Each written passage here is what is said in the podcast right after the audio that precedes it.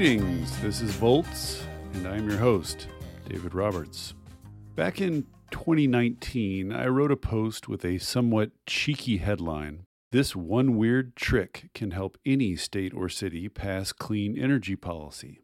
In that post, I attempted to comprehensively review the clean energy policies passed in the last four or five years by subnational entities, states, counties, and cities. What I found may shock you.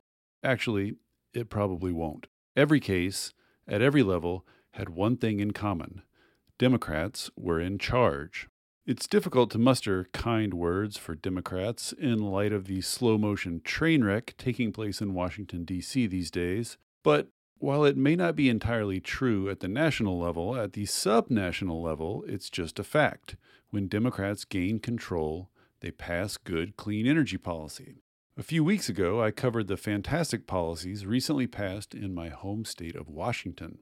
Today, we turn our gaze to Colorado. In 2018, Democrats gained a trifecta in Colorado the governorship and both houses of the legislature for the first time since 2013. They promptly got busy passing a vast array of clean energy policies reform of electric utilities, support for electric vehicles and charging infrastructure, new restrictions on oil and gas. In this latest session, Governor Jared Polis released a comprehensive roadmap to 90% statewide reductions by 2050, and the state legislature tackled clean buildings, industry, environmental justice, reform of state transportation agencies, reform of natural gas utilities, and on and on. Just listing all the bills would take an hour. Here to discuss this flurry of activity is Will Toor, Executive Director of the Colorado Energy Office, who has had a hand in shaping Polis's agenda from the beginning and has been instrumental in negotiating its way through the legislature. He's going to help us get our heads around Colorado's sector by sector approach, the extent of what it's accomplished so far, and what might be next for it.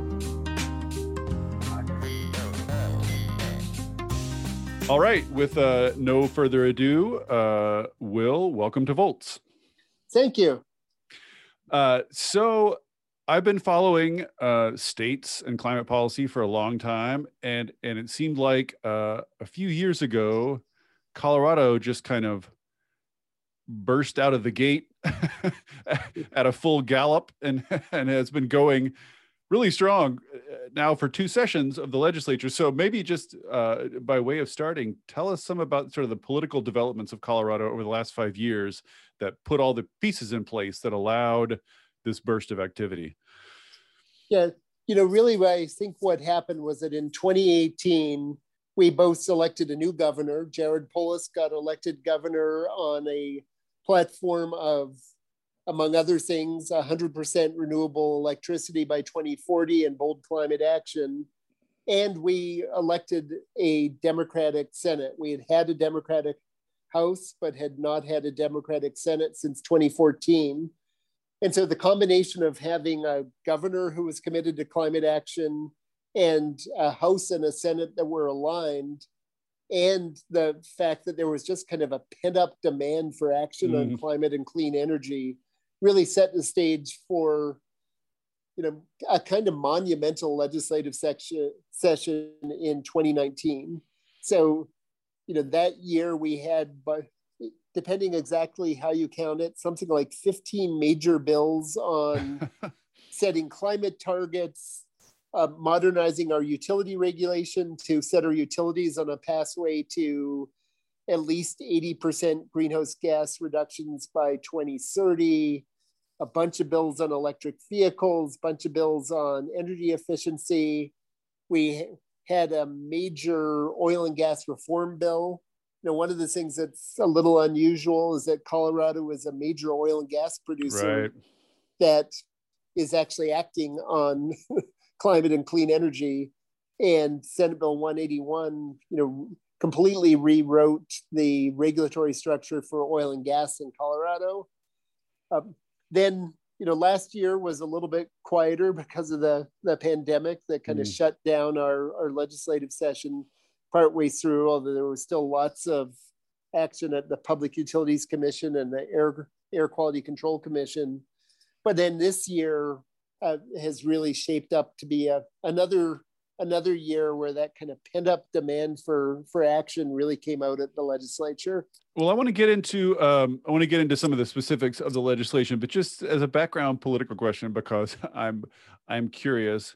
Do you have a supermajority of Democrats, or does the Colorado? Do you need a supermajority to sort of override Republican objections, or sort of like what's the what's the disposition of the state Republican Party on all this? Have they just kind of are they just irrelevantly sitting on the sidelines, or is there some engagement? Uh, what's the what's the degree of Democratic domination? I guess is what I'm asking. So there's a large Democratic majority in the House. In the Senate, it's a much narrower majority uh, for the uh, 20, 2019 and 2020, it was actually a one vote margin, 18 17. Uh, after the 2020 elections, it's now a two, uh, 19 16 margin. I would say that some of the issues have been bipartisan, but the you know the vast majority of votes on clean energy have been primarily Democrats. Uh, mm. There is one Republican in the Senate who is a very strong advocate for clean energy and climate action, Senator uh, Kevin Priola, who has actually been a sponsor of many of the pieces of legislation. Mm. And, you know, where the Republican Party, I think, has had a, an impact has been often helping to shape some of the pieces of legislation in you know ways that may make them work better for their communities you know they right. often represent rural parts of the right. state and there's been a lot of interest in trying to make sure that we're moving forward on climate action in, in ways that can work for rural Colorado in addition to the urban part of the state. We had one uh, major bill this year on funding our just transition efforts for coal communities, and that was a very bipartisan bill. Right, I bet. Yeah. So, um, one thing that happened this year, I think, prior to most of the big bills is uh, the governor issued his roadmap. This is a, a, a, sort of roadmap whereby Colorado can reach its goals. So tell us, um, a sort of what the what the targets are, and sort of what is what is the roadmap? What was the purpose of the roadmap? Yeah, so this really came out of that 2019 legislative session. One of the pieces of legislation that moved forward for the first time um, created legislatively adopted GHG targets for the state of mm. a 50% reduction below 20, 2005 levels by 2030 and a 90% reduction by 2050.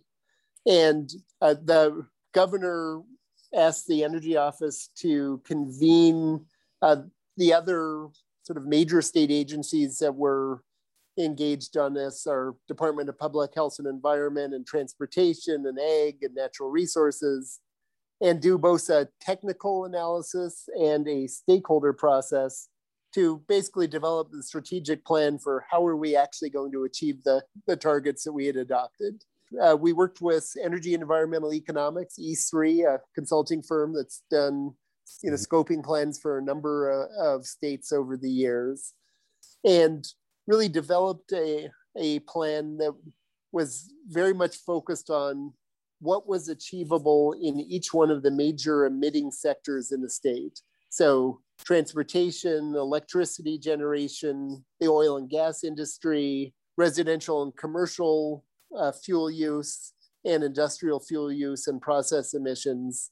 You know, those really dominate our emissions as a state, and we develop sectoral targets and near-term action steps for each one of those areas. Right. Maybe just uh, it would be helpful i think to to tell listeners what is kind of the share of each of those? Like what are the big the big categories to the little categories of, of emissions yeah. sector, sector wise so interestingly if you look at transportation electricity generation the oil and gas industry and then fuel use sort of combined in buildings and industry. Mm-hmm. Each one of those are fairly similar. They're they're each mm.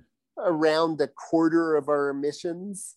Um, mm. It's slight, you know, transportation is the largest single source, but by a pretty small margin. And it just edged it, it just edged ahead recently, right? Which is the same thing that yeah. happened nationally.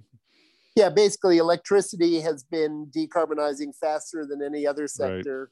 So it used to be our largest, especially because Colorado has traditionally been a heavy coal state. Mm-hmm. Um, oil and gas, you know, it depends a little bit how you count things. So the way that we count it, the emissions of methane from the upstream oil and gas industry are one category. And then the combustion emissions that they have from the processing of oil and gas actually fit within our industrial right. sector. If you put those together, oil and gas would actually be the, the largest single source. So there's different oh, wow. ways that you can parse it. But the way that we generally parse it is transportation biggest, followed by electricity, followed mm-hmm. by oil and gas, and then industrial and buildings.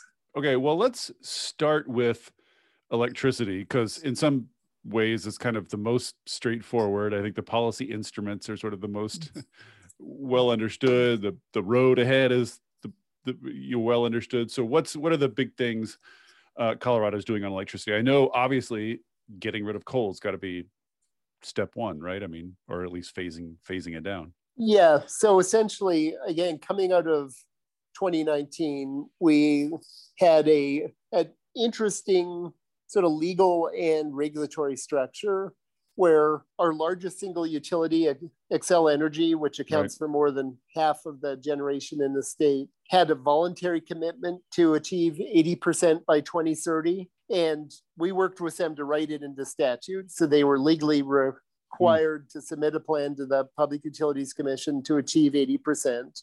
Just them or, then, all, or all utilities? Well, the way that we structured it, they were legally required. Other utilities weren't technically required, but we gave a broad grant of authority to the state air commission to regulate them but mm. said that if they submitted a plan to the public utilities commission that would achieve 80% by 2030 then they would have a safe harbor from additional air regulation until mm. 2030 we then went out to every utility and said wouldn't you rather just do this on your own terms rather than us have to create a mini clean power plan for the state. and and essentially all of the utilities said, well, yeah, we would that that works for us. And so we're in a place where for other utilities, they have all voluntarily come forward with plans. We've since passed legislation that actually puts additional regulatory teeth um, in place. And so there, there's now legislation that says that if any utility did not come forward with a plan, the Air Commission within nine months would have to adopt rules requiring them to get to 80%. Mm. But, but we're in a place where all these plans are just moving forward. And it's been pretty remarkable to see you know, our second largest utility, Tri-State Generation and Transmission, is a G&T cooperative who provide the electricity for most of the rural co-ops in the state. Right. And they are they are historically very coal heavy. They, yes, I, I was going to ask. they're they're, they're leg, sort of legendarily problematic in, in in all states. Yeah, they not only owned you know multiple coal power plants, they actually in some ways were, were a vertically integrated coal company in the northwestern Colorado, they um, owned coal mine and had you know mine mouth uh, power plants. And in the past, you know, they were funders of climate denial at the national level. Their prior CEO was kind of legendary for a conference where he stated that to sort of pull from the NRA, you'll you'll pry our coal plants out of my cold dead fingers. That completely changed in 2019. So he that CEO was still the CEO when I started this job. When I came in was Governor Polis in January of 2019. By April, they had new leadership. That new leadership came in to meet with me to talk about how how can I work with the, the governor's office to help meet his clean energy goals. Oh, wow. And with it by January of the next year, Tri-State had adopted a plan to close every coal power plant they have in Colorado and New Mexico to reduce in state emissions 90% by 2030. And they have since submitted a plan to our Public Utilities Commission that would achieve 80% reduction in emissions serving retail loads, so including the electricity they're importing from Wyoming and right. and Arizona. Xcel uh, recently filed their clean energy plan, and they're exceeding the minimum requirement. They're proposing a, approximately an 85% uh, reduction. Our municipal utilities, one of them adopted a plan to get to 80%, another a plan to get to 90%. How much of all this is just going to be shutting down coal plants? I mean, it's I guess it's kind of it's, the low-hanging fruit. Is that the bulk of where most of this is coming from? Yeah, it's basically shutting down coal plants, adding a whole bunch of utility scale wind and solar and a fair amount of distributed generation, adding a fair amount of battery storage, hmm. and you know backing it up with gas combustion turbines. There's a little bit, you know, we have one utility, somewhat smaller rural utility, but that's very progressive, Holy Cross Energy, who are committed to 100% oh, wow. carbon free by 2030. And they're doing a lot that's focused on demand flexibility right. and and a lot more on storage but at the at the large scale it's really shutting down coal, replacing it with renewables. And renewables have gotten crazy cheap in oh. in Colorado specifically, right? I mean, cheapest in yeah. I think. Yeah, I mean, we're we're lucky in that we have both a good solar resource and a good wind resource. Back in 2018, you know, a whole lot of heads turned when Xcel did their all sources solicitation and they were getting back, you know, bids for wind that were coming in at under two cents a kilowatt hour, right. and they were getting solar with storage for under three cents a kilowatt hour. And that's a lot of what's enabled this transition is the fact that you have all these right. legacy coal plants that, you know, cost four, four and a half cents a kilowatt hour for operations and maintenance, it becomes a pretty easy decision to replace that right. with two cents a kilowatt hour wind.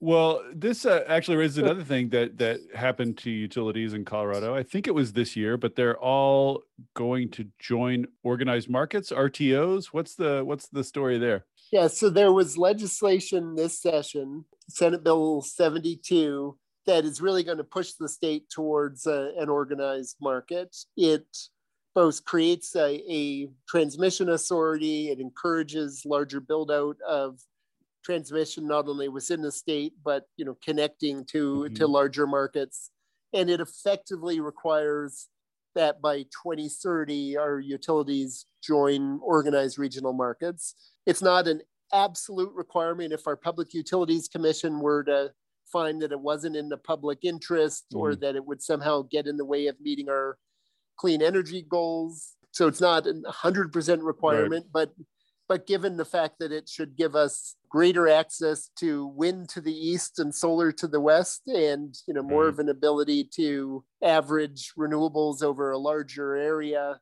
it, it certainly seems very likely that it will move forward what rto would be would they be joining so the bill does not specify you know there's basically you can look east towards the SPP market, or you could right. look west towards, you know, ultimately Cal ISO. Right? and yeah, so, have you do you know if there are other I mean this is I don't want to get on a diversion, but do you know if there are other western states that are because this has been talked about, you know, for ages, yeah. trying to get a Western market started. Do you know if other states are as close as Colorado to kind of making that jump? So I think that there is a, a strong movement across the Western states you know, I don't know that people are are quite ready to to make the jump. There's a multi-state study that mm. Colorado is part of. That uh, Utah is actually sort of coordinating. That's looking at options. Um, there's legislation, you know, that I think is being pro- proposed in in other states, very similar to the legislation in in Colorado. So I think there's a lot of interest, mm. and there's certainly a lot of discussions taking place. But you know there there's a lot of complications in yes. getting from here from here to there and doing so in a way that works financially for customers and for the utilities and that ensures that the clean energy goals of the different states are are honored you know one of the issues that we face is there's some pretty different politics uh, among the western yes. states yes both of which are leery about the politics of the other as a sort of interesting digression one of the pieces of legislation that got a fair amount of play in uh, the Colorado press from our fellow state Wyoming this year was when they uh, created a fund of 1.2 million dollars to sue right, other states yes. for not I buying. wrote about that. I'm just going to assume that that has very little legal merit. Oh, I mean, yes, I I don't think I would be very concerned with it. And the truth is, I mean, we have a fine relationship with Wyoming, and I I don't anticipate there will be any litigation. You don't anticipate being forced forced by the Supreme Court to burn Wyoming coal. Uh, okay, so electricity uh, is awesome, but in some sense, kind of straightforward. You're going to close down the coal plants. You're going to ramp up your renewables. You're going to build a bunch more transmission. You're going to get utilities oriented in the right direction. Get them in a market. That seems all sort of tidy and doable other sectors are are more complicated. Let's talk about then industry. Um, you know, sort of industry is known as one of the difficult to decarbonize sectors, or at least less certain how to decarbonize. Uh, what's the kind of Colorado approach to industry? And and it's kind of a side question: How much of what counts as industry in Colorado is just the fossil fuel industry? It, it, you know, such that it will disappear when fossil fuels disappear. So if you look at our kind of industrial uh, inventory.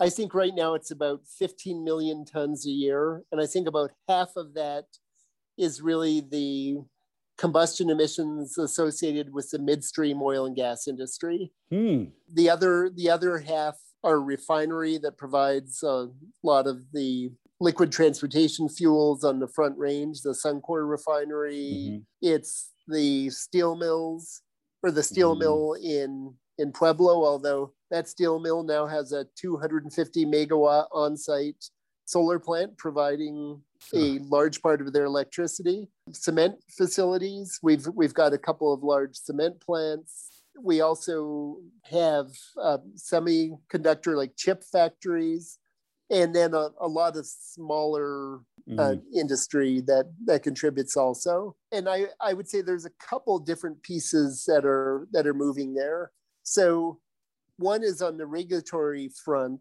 The target that we adopted in industry for 2030 is not nearly as aggressive as it is for electricity. So we're going mm-hmm. 80% in electricity.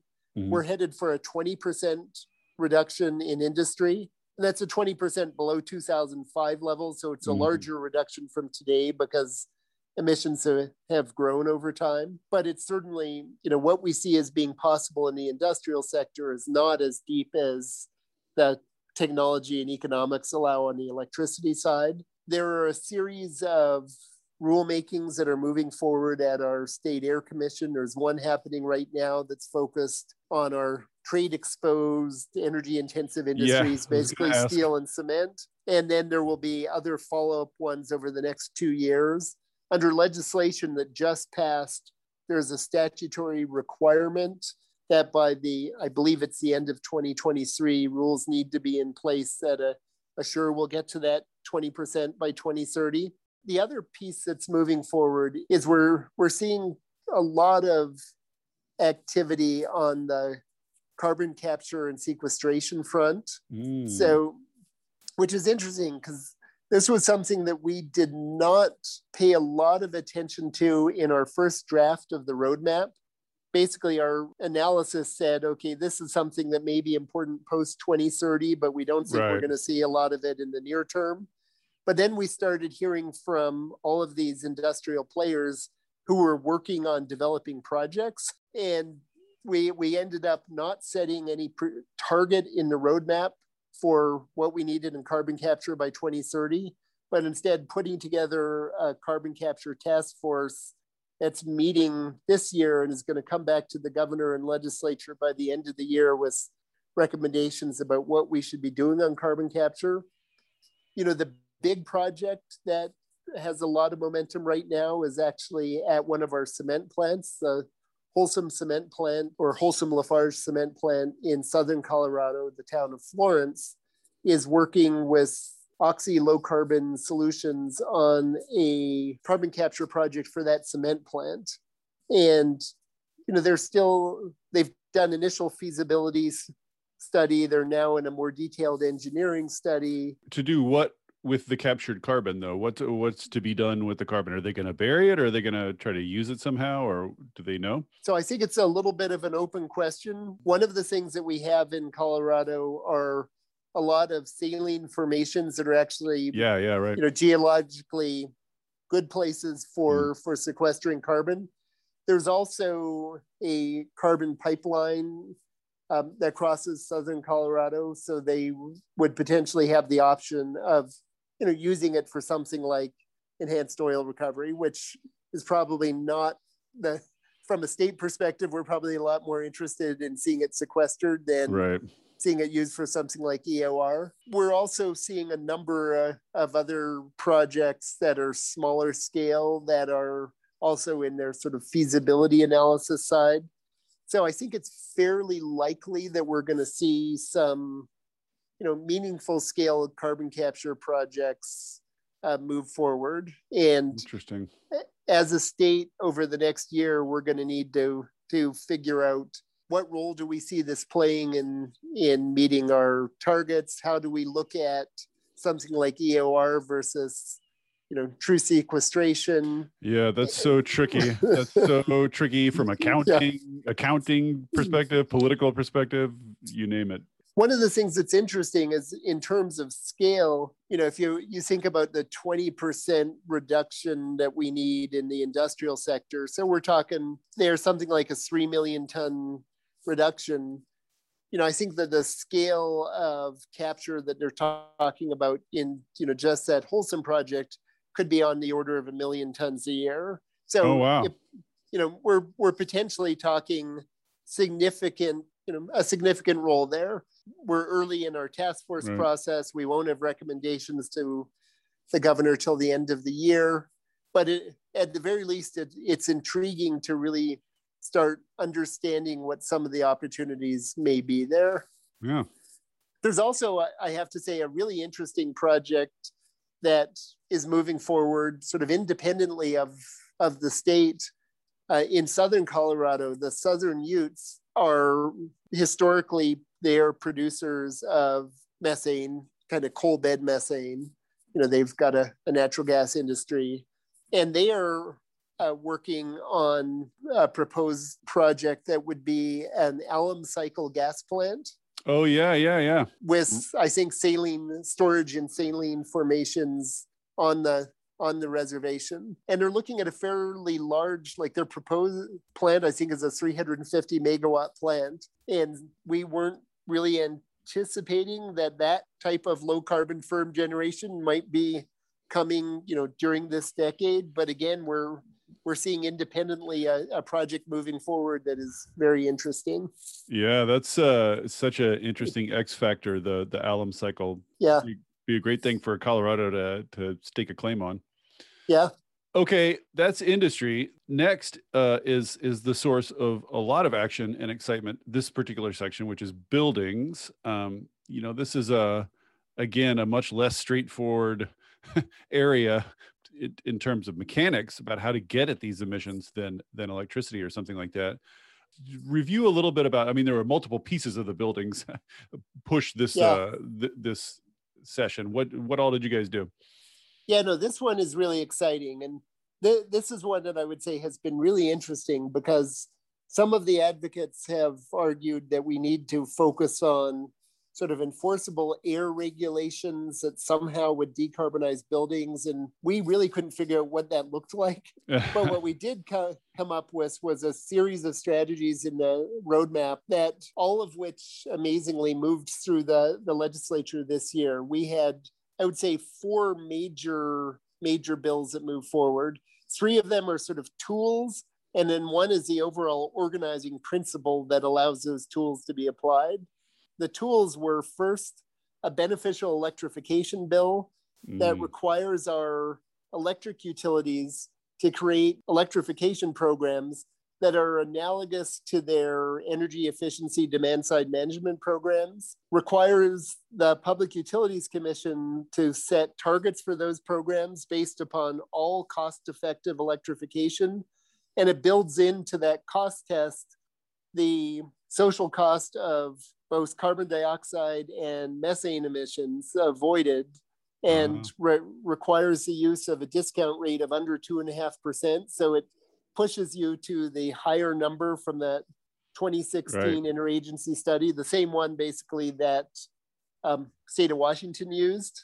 So it's a starts at about $70 a, a ton for carbon dioxide in 2020 and forget, I think around 1400 a ton for, for methane. We think that that will drive significant investment in electrification. And when you say electrification programs at utilities, you just mean sort of like incentives for heat pumps and, and things like that? Yeah. So on the residential commercial side, you know, we think it would be primarily heat pumps and heat pump water heaters. Mm. And then there, they could also be doing things on the industrial side. Right. Where there's a wider variety. It also uh, allows them to uh, create programs to support new all electric construction. Mm. Um, so that's that's one piece. Another piece focuses on the gas utilities, and it basically expands existing gas utility energy efficiency programs. Right now, we've got you know pretty large electric utility programs and quite a bit smaller gas utility programs. And what this does is it takes that same social cost of carbon and methane, builds it into the cost tests, and then requires the PUC to set targets based upon all cost effective energy efficiency measures. So we think that will drive substantial uh, additional investment in upgrading existing buildings. Third thing, piece of legislation focused on commercial buildings. Again, this may sound a, a little bit familiar from, from Washington State. We looked at some of the successful efforts there two years ago. Right. And it requires both benchmarking of energy use uh, by those buildings, and then it sets uh, rulemaking at our state air commission uh, to adopt performance standards for existing buildings that require that the sector as a whole needs to achieve at least 20% reduction in emissions below 2005 levels by 2030. And so that's including all the growth in the number of buildings since right. then. The entire sector has to get to that 20%. And amazingly, on that one, it actually ended up being something approaching a consensus bill. It wasn't just the environmental community. I thought real estate. I thought real estate and builders hate that stuff. What? How? What? What you pull? What you pull on them? So we just worked in good faith with all the parties. We agreed to create a a task force that has significant representation from building owners eh, of various sorts in developing the proposed performance standards, but the legislation specifies what the performance standards have to achieve. And so right. we need to certify that those standards will achieve the 20% by 2030. But it was endorsed by the Building Owners and Managers Association and by NAIOP. Wow. Um, and labor was on board with it you know that's one thing that's been very important to us is to to make sure that we're moving this forward in in a way that helps you know provide good jobs we're making sure that any utility funded programs are high labor standards you know i think it's very important to us both substantively and in terms of holding a broad coalition together to do this in a way that works for labor and that it assures that we're helping to create good jobs as we go forward. Mm-hmm. We also really wanted to avoid the kind of sort of existential battle over building electrification we've seen in some places. That we saw tank legislation in breaking out this year. breaking out all over. There's running running battles all over the country now on that stuff.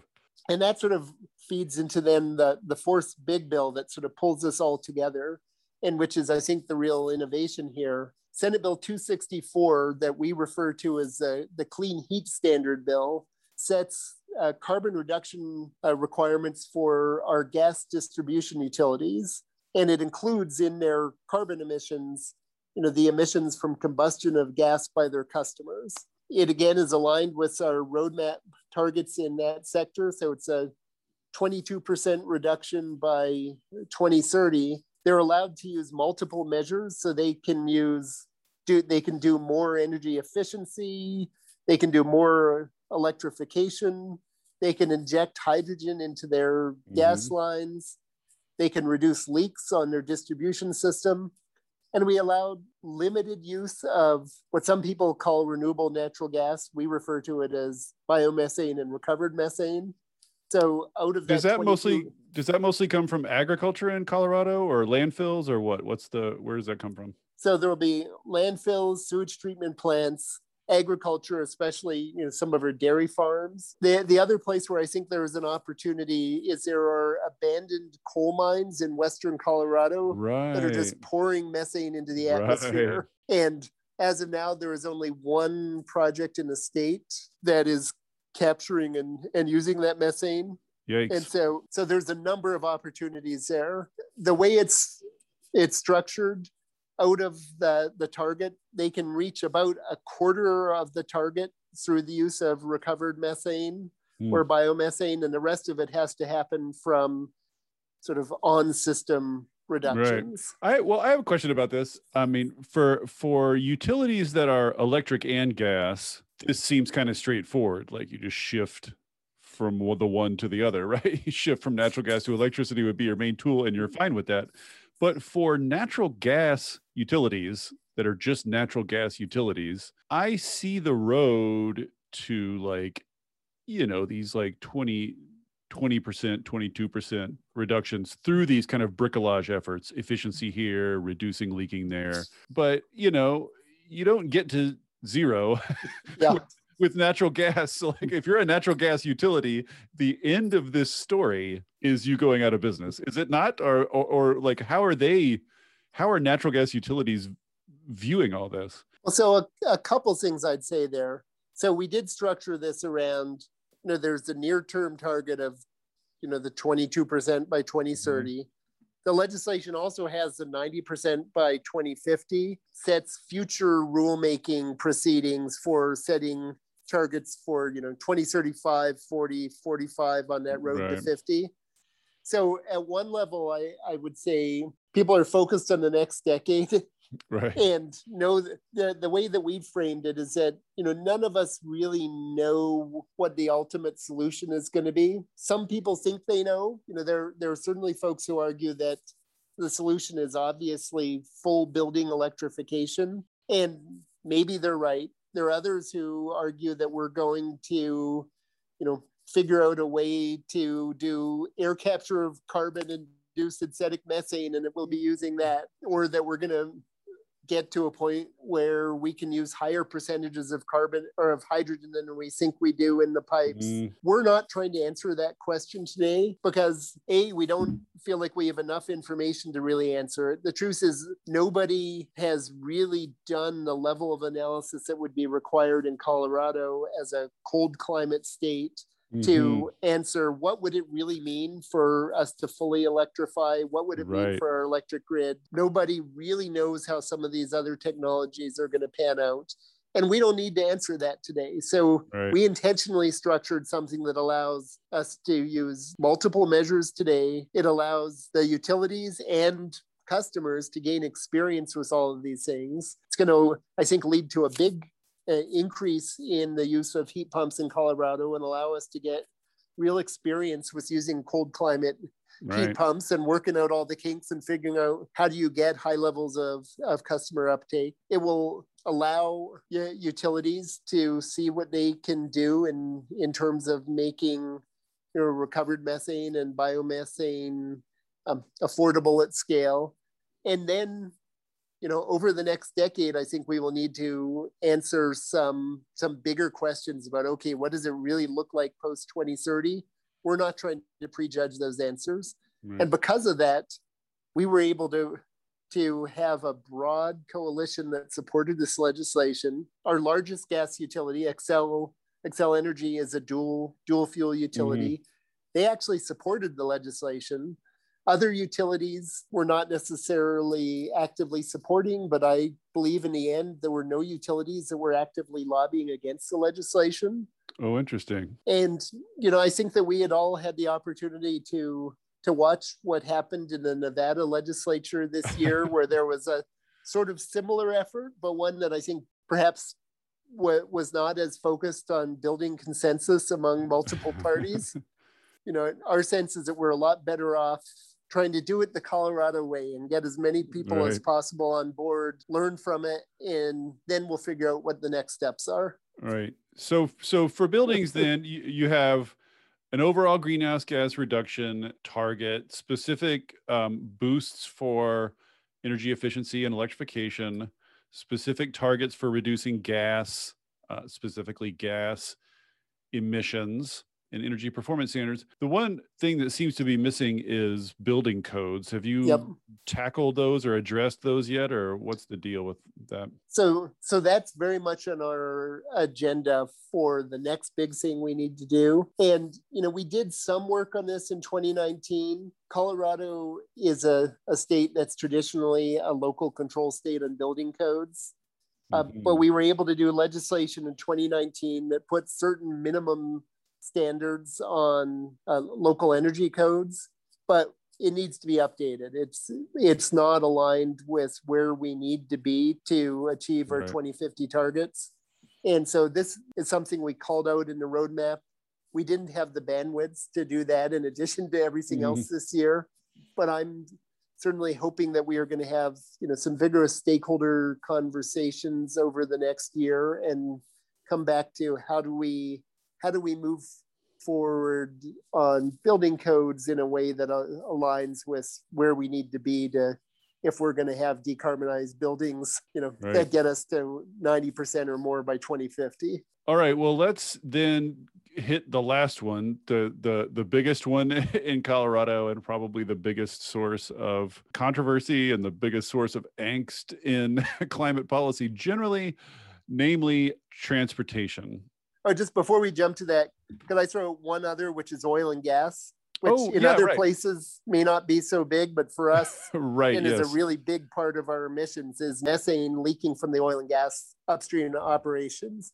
And that's one where the, the stars are kind of aligned, where there's real opportunities to reduce those emissions. Some of it is driven by sensing technology. There's just much better ability to actually monitor right. uh, emissions than there used to be and that means that you can actually regulate them and you, you can reduce them.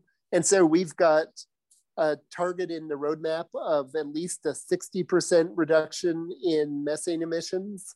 And that is moving forward in a, a rulemaking process at the Air Commission that the stakeholding is happening right now. It will be go to the Air Commission for adoption later this year. And legislation that was just passed uh, puts that into statute. So the Air Commission rules have to achieve a 60% reduction. It also requires um, every two years a inventory process to make sure that we're on track and requires additional rulemakings to get there if we find that sort of the real world emissions aren't on the trajectory that we think they're going to be. Is this uh, is part of the thinking behind this? I mean, this is a national problem, you know, and it's a long, long-standing national problem. These leaks, uh, and the industry has traditionally not been very helpful. They've demanded voluntary standards and et cetera. Is part of the goal here to sort of kickstart this work and figure things out in such a way that they can be kind of exported, like these sensing technologies and just ways of doing this or or is it that we already know how to do it pretty well and is they're just not doing it you well you know I mean? the way that that i would describe it is you know in back in i think it was 2014 colorado adopted our first round of methane regulations and those did become the model for the national regs that the obama mm. administration adopted that the Trump administration unadopted yeah. and that are being readopted right now. Readopting, yes. Fun, um, fun. And so, you know, we, we certainly would hope that what we're doing here could could help to inform a, a national standard in the future. The way you know, to some extent, the way that we arrived at our targets was we looked at what sort of the the leading oil producers with ESG commitments were saying they could do, and we said, well, great, uh, just like we worked with Xcel to take their voluntary commitment and put into the statute. Right. Where we take you at your word eh, call and, your call your bluff might be another no, way to, to no, put no, it. No, I would say we take you at your word, and we agreed that the, the technology has evolved to the point where this is possible, and we're going to work with you to come up with a workable set of regulations to ensure that we achieve those targets and that all of the industry achieves the targets that those with ESG uh, commitments right. have made. Okay, so oil and gas leakage, huge problem in Colorado and some other states being legislated as well. So we can't avoid it anymore. Transportation. Let's talk, let's, let's talk about transportation. Um, you know, the, the the thing that grumpy environmentalists say in response to almost every state uh, sort of climate action plan or set of legislation, they said the same thing in Washington, is it's fine and dandy to do all this, but you're also spending a bunch of money on roads. You're also widening a bunch of highways. We all know, everybody knows now, it's been proven a trillion times that widening roads doesn't help anything, doesn't reduce congestion. It just leads to more cars on the road and more pollution. So maybe say a little bit about the broader transportation context and how you think about that relative to to steps you've taken. And then let's hear about the steps. So transportation, as we noted, is now the, the largest single source of emissions in the state, just barely, but it's definitely a big one. And you know, we face the same issues that, as you noted, kind of every state that is working on this does. That transportation is a really challenging sector to work on because it involves, you know, the decisions of millions of people about how mm-hmm. they're going to get around. It is very much influenced by land use decisions that are made mm-hmm. by local governments mm-hmm. that include both the decisions to to build very dispersed development that puts housing very far away from jobs and the decisions by other communities to uh, enact exclusionary zoning that doesn't allow mm-hmm. housing near the jobs we have a tradition of local governments having a lot of flexibility to make those decisions and even more than building highways you know that's our the big thing that yes. that really drives the vehicle miles traveled. And yeah, then, well, I was gonna I was gonna address that later, but let's talk about that now because because this is the big missing piece in all climate plans, right? And it's like we know from from research that density, walkability, transit um, is one of the best and necessary ways to reduce transportation emissions. You you can you can switch out cars for for electric vehicles, but you still are left with a bunch of the problems of cars, a bunch of the long commutes, the the other kinds of pollution, just the general unpleasantness. So, do state governments have any instruments or tools whereby to impose some sort of reason or some sort of positive direction on those local decisions? How do you think about that? In the Colorado context, I think the way that I would frame it is one big step is that as a state, we're, we're acknowledging we have a problem. and so in the GHG roadmap, really for the first time, we identified exclusionary zoning as an issue that we need to address as part of our uh, attempts to address you know transportation emissions and this year for the first time we actually had two pieces of legislation that are just sort of the initial front uh, of starting to act on this. And you know, they're they're incentive bills. You know, one of them is a bill that created a new fund for affordable housing. And in order for a city to get access to the funding, they need to do at least one thing from a menu of options, and that includes making duplexes and triplexes by right in residential zoning districts. And it includes getting rid of occupancy restrictions and it includes getting rid of maximum parking requirements in at least parts of the community. There was another bill that offered something that cities have wanted for quite a while, which is greater flexibility to do inclusionary zoning requirements for rental housing. Mm. Um, but again, in order to get permission to do that, you had to pick from one of these things that you know would help to increase housing opportunities and density within the community.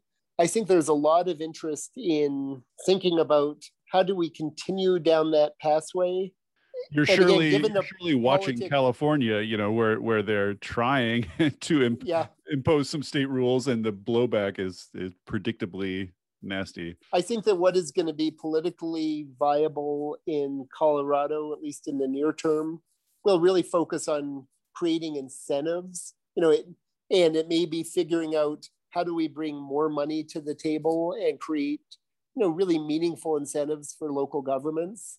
You know, I don't think that the politics here would make it possible to do, you know, a Senator Wiener like legislation from California. That's not that's not on the table here.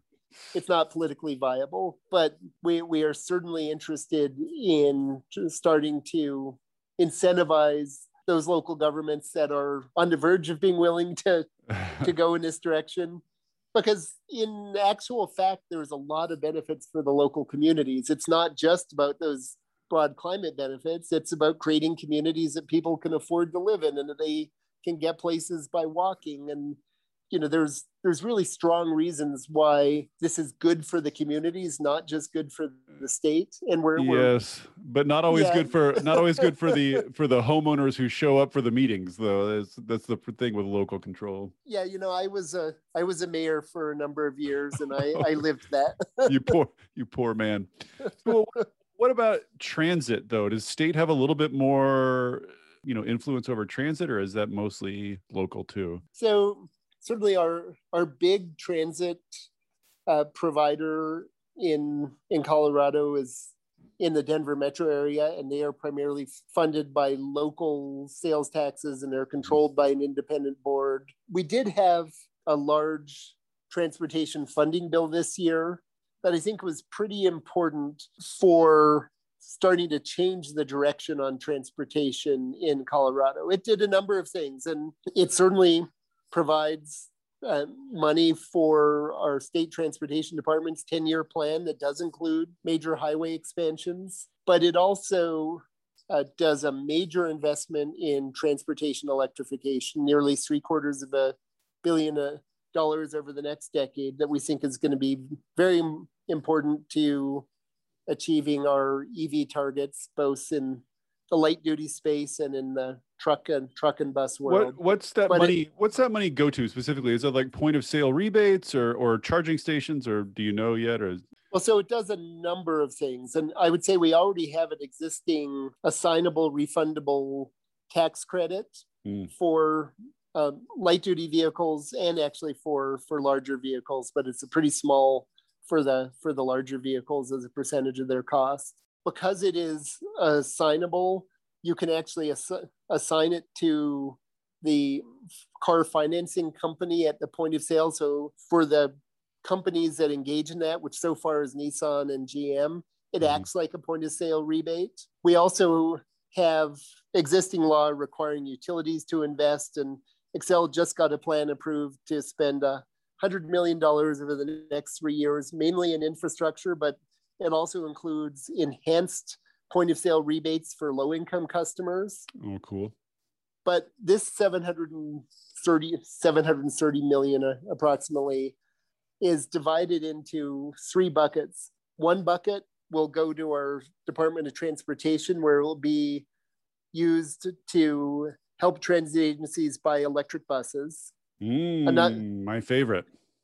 Another bucket goes to our Department of Public Health and Environment, where it'll be a clean fleet enterprise that will be spent on electric school buses, mm. public vehicles, um, helping Uber and Lyft drivers switch to electric. And that part mm. is actually funded by a, a fee on Uber and Lyft rides. And the fee is one level if you're in an ICE vehicle and a single passenger, and it's half as much if you're in an electric vehicle or have two or more passengers. Funny. Um, and then it also will go to helping fleet transition for medium and heavy duty trucks.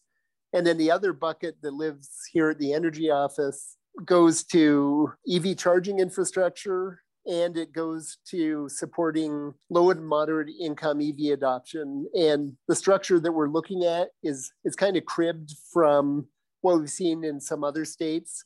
And it, it's sort of like a cash for clunkers, but where. We will work with you on both converting to an electric vehicle or to an electric bike if that works better for you. Oh, um, electric we're also going to be that's going to make some people happy. Yeah, you know, we started an e-bike pilot last year, and it, people have loved it, and we're going to use this money to to grow it substantially because awesome. it doesn't take that much money to do right. some pretty significant things with e-bikes. Senate Bill 260 also create this new transportation funding bill both really ramped up the state investment in things other than roads. Like historically, most of our state transportation dollars were largely by constitution were directed towards highways. We did manage to change that for the local government share of gas tax revenues a few years ago. We were able to change it so that's now flexible dollars. It can be used for transit, roads, or bike ped. And so the this new bill puts a billion dollars into that local share that can be used for whatever locals want. It puts a bunch of money into a multimodal options fund that is basically money that local governments can apply for for transit or bike ped projects. They have to match it for one one for one, so it kind of doubles the amount that goes into into that multimodal. It created a, a new air quality mitigation fund that's kind of focused on our areas that are in non-attainment with federal ozone standards and on environmental justice communities. And then it makes a bunch of changes to the planning process that will have an impact going forward. I wanted to ask about that, where you, where the State Department of Transportation, you had some new planning requirements there that they, um, you know, include greenhouse gases in their in their planning, that they incorporate induced demand in road planning, which you'd think like how could any professional uh, transportation agency not be incorporating induced demand by now? But uh, but i'm i'm curious i mean maybe you can't really answer this but sort of notoriously it's true in washington like state departments of transportation are like dinosaur agencies they have like they're like the caboose of the sustainable transportation thinking i don't know why they all ended up like that. But but do you have that same problem in Colorado? Like, how, what's the level of sort of wokeness of your of your Department of Transportation? So our DOT has really changed in the last two and a half years. When Governor Polis came in, he brought in as our DOT director a woman named Shoshana Lew, who had been in the Obama DOT, where her role had actually been helping to, among other things, develop the light duty vehicle GHG oh, right. standards and uh, CAFE standards. And so she was the first state DOT director who I know who really comes from a background of caring about climate. Right. And it was certainly a a large cu- cultural transition for the agency, among other things. It was the first time that there was a young woman running the uh, that that agency, and one of the the things that is really striking that is very different from other DOTs is the extent to which many of the leadership positions there are now women from a climate background. Wow. In in planning, in the new Office of Innovative Mobility, where they created to focus on electrification and transit and actually hired somebody away from the energy office who was leading mm-hmm. our climate and transportation efforts. So the culture there has really changed. They've actually, over the last two years, really begun to do things like incorporate induced demand into their modeling and to really start thinking much more broadly about the role of transportation. Shoshana created a new program coming along with COVID to provide state funding to help with local street conversions from car only streets to streets Ooh. that could be used for walking, biking, transit, or sort of retail and restaurant use. That was super popular. People love it. There, we now have 115 million coming out of this transportation bill to expand that program. And so we're already uh, seeing, I think, a much more progressive vision on transportation in Colorado than you saw in the past. Mm. But this legislation really builds in a focus both on environmental justice, creates a new division of environmental justice, requires much more modeling and mitigation of things like particulate uh, emissions near highways, and it uh, builds in an ongoing requirement that the DOT incorporate into its planning, uh, helping to achieve the state greenhouse gas targets. So right. there's actually a rulemaking that is about to start at our state transportation commission to create greenhouse gas uh, budgets for transportation plans. And future plans will have to show how they can achieve those targets. Will any of that apply to the current highway widening plans that are set for the next 10 years, or is this just for future? So it will certainly apply over the next 10 years. It does not apply to the existing plan, even though you describe them as 10 year plans, they get updated every few years. Right. And right. so the, the legislation explicitly requires that the next time the plan is updated, the new requirements around greenhouse gas mitigation and whatever new rules are adopted by the Transportation Commission and the Air Commission would apply both to the DOT and to our metropolitan planning organizations. And it also tied some of the new funding uh, to a, re- a, requirement that in order to access that new funding, plans would need to be updated within the next three years. Oh, interesting. So there's at least a there's at least a, a chance then that n- not all of the highway widening that's currently in the plan ends up happening. Yeah, so the, there are some there are some projects that are certainly going to happen. The the projects that are very far along and the ones right. that most people think probably make sense. So we have um, a highway through Denver, Highway 270, that is extremely congested, where they are planning on adding some high occupancy toll lanes to them, that is going to move forward. And there are reasonable arguments as to why it should move forward, and it's going to move forward. There's a project on Interstate 70 up into the mountains where the road is three lanes and then it's two lanes for a while and then it's three lanes again, where they're going to make it continuous three lanes. You know, that they're very close to starting construction. That's going to happen. But projects that are further out in the in the plan will certainly need to be reevaluated um, under the new planning rules. Right. Okay. Let's let's move on to the last big thing I wanted to hit before maybe uh, well, last two things.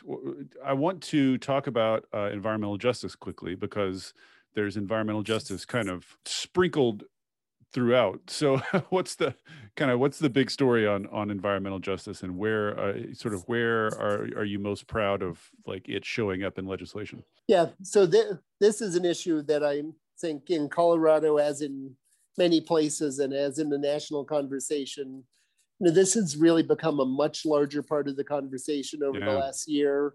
There's much more community engagement and organizing around this and there's a lot of elements in in legislation. The climate legislation that just passed creates a new environmental justice ombudsperson at our public health and environment department. It creates a new environmental justice advisory board and gives them some real authority over uh, money because it's going to take environmental fines that companies pay and mm-hmm. transition those out of our state general fund into a new fund for mitigation in an EJ communities and the oh, Environmental oh, Justice Advisory Board will have a huge role in how that money gets allocated. There was a creation of this new environmental justice office at CDOT to make sure that as CDOT is planning transportation projects, they're really engaging and thinking about you know some of those historical injustices and what the impacts of those projects will be. And then there are multiple places where various utility programs are being structured so that significant portions of the investment have to go to benefit either low-income communities or individual low-income residents. The other, the other place that I think is going to be a significant focus is as we move forward with these new transportation electrification investments, we're really going to have a, a focus on deploying especially heavy duty electrification in those communities that are most impacted by pollution. Right. So we have an area, for example, in North Denver where there are three major highways, tons of trucks, and you know trucking fleets that are headquartered around there, the Suncor refinery, and multiple other industrial facilities. You know, when, when you think about the, the areas that are most uh, polluted and where people are really being, you know, very much impacted by localized air pollution, you know, that's a, not the only place in the state, but it's really a, a prime example. And it's a place where when we think about fleet investments and where we're going to deploy charging, I think there will be a major focus on assuring that that's one of the areas that we focus on early.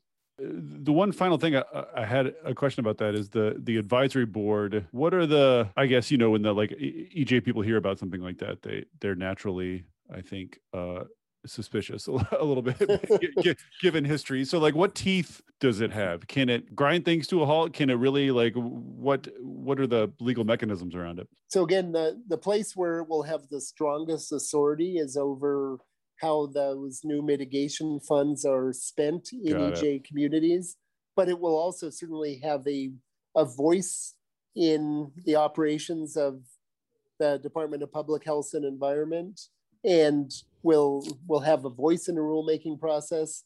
But it, as you said, it, it will certainly be a, an evolving process as, we see, you know, exactly how it brings uh, the EJ voice to bear in those rulemakings. Okay, just by by way of wrapping up, I've kept you I've kept you long enough now. This is it's you've done so much stuff. We could just do a laundry list for uh, for two hours.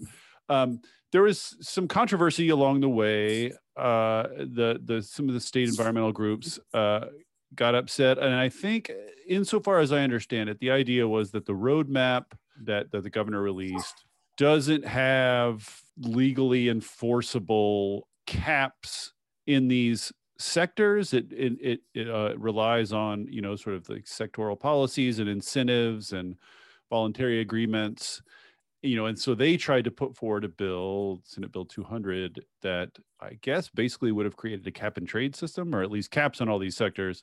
And then there was some negotiation, and now there are caps on some sectors and not others. Yeah. Tell me your, tell me the the, cap, the capsule version of that of that story. Yeah, I, I will do my best, and I I think you framed it fairly well. There was certainly a narrative that was out there that the roadmap was a purely voluntarily and voluntary and aspirational document. I never quite understood that when we were moving forward in clean energy plans at the Public Utilities Commission and yeah. rulemakings on oil and gas at the Air Commission had already adopted low and zero emission um, vehicle standards, have a 2022 hold for medium and heavy duty uh, emissions and looking at fleet rules and indirect source standards. Like there's lots of individual sectoral policies that were enforceable. But what we did not have was an overall cap or cap and trade program. An economy wide program. I guess that's that was the source of sort of like the complaint right? Like that's they wanted some sort of enforceable economy wide cap right? That's right, and and I think there were a, a couple issues that that we saw. One is that from a all of the work that we had done was sort of focused on the, this sectoral approach, and we had a set of strategies that we believe will get us where we where we need to go with transportation certainly being the most challenging sector and for a variety of reasons, the administration doesn't believe that a cap and trade program is right for Colorado, and certainly you not right for Colorado today. Um, we also felt like the approach in SB 200 was such that it was going to take many stakeholders, including labor stakeholders and many stakeholders from you know different areas of the state and different industries who have been pretty willing to work with the state on implementing the roadmap. Mm-hmm. And it was it was going to turn them into determined opponents of climate action in Colorado. So, but, but, why? I mean, why? If the targets are there, why would making them legally enforceable turn these people against them unless they weren't planning on meeting them? Do you know what I mean? I mean, that's the suspicion. Well, right? I think part of the, the problem was that you were looking at making things enforceable in sectors where it didn't work very well. So ultimately, what we what the administration said was there were big parts of that bill that we liked. We liked the environmental justice provisions. We liked the small fees on GHG emissions to better fund the climate division within our public health and environment. Mm-hmm. We like the social cost of carbon language, which broadened the use of social cost of, of carbon for air regulatory purposes. Um, and we were fine with having the, the statutory caps in areas where it aligned with strategies that made sense to us. So we were already doing the rulemaking on oil and gas. That's now statutory, and it mm-hmm. We're fine with having the legislature say you have to achieve what we were planning on achieving anyhow.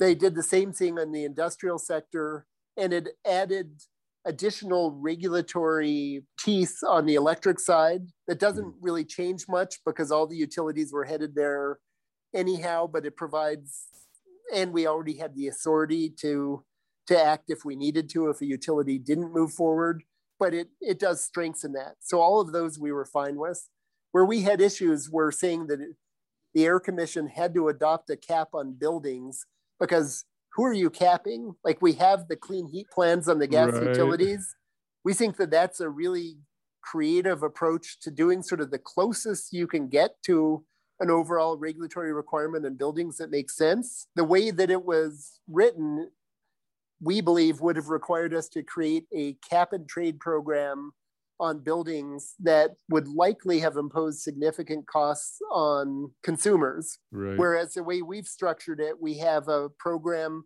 that lives primarily at the Public Utilities Commission that requires them to work with the utilities to develop the most cost effective programs possible. Mm-hmm. That's not what we would have gotten out of a cap on the enforced through right. the air side. Similarly, on transportation, we know that yes, there are models out there like TCI, Transportation Climate Initiative in the mm-hmm. northeastern states. But when we when we looked at TCI, which I think we would have been forced to do something like that, what we looked at was what seven years now of debate over how to implement it.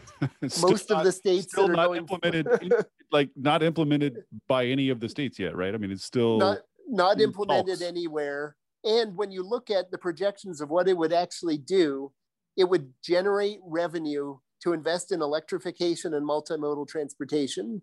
When you look at the amount for the four states that are talking about going forward, you look at the amount that would be invested per state. And we are getting more, more money invested in electrification and multimodal transportation by passing our transportation bill this year All than right. we would if we were a TCI state. So we sort of looked at it and said, why would we do this incredibly complicated and controversial mm-hmm. transportation cap approach when we can just work with a wide variety of stakeholders, have support from the business community and from local governments and from environmental community on these new transportation fees and just move forward in a much more straightforward and less controversial way.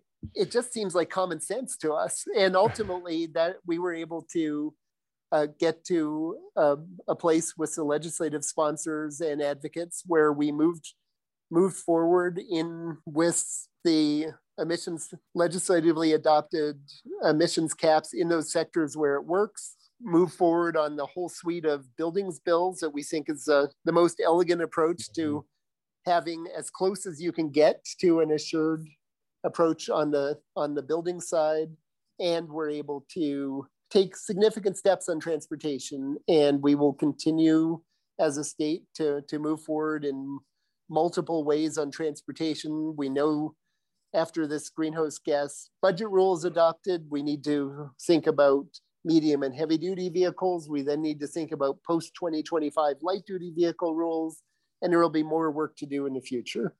They're not here to defend themselves, so maybe this is not fair, but I feel like some some of the people in the environmental community have an exaggerated sense of like the significance of statutory caps. I mean, people are passing statutory caps all over the place that are getting violated and thrown out and you know like there's no it's not magic just because you make it statutory that it's definitely going to happen. You have to do the sort of ground level work the sort of detailed sector by sector work regardless even if you have the cap. So and the caps make more sense you know when when you have a handful of industrial right. operations that you can work with traditional air regulatory approach makes great sense.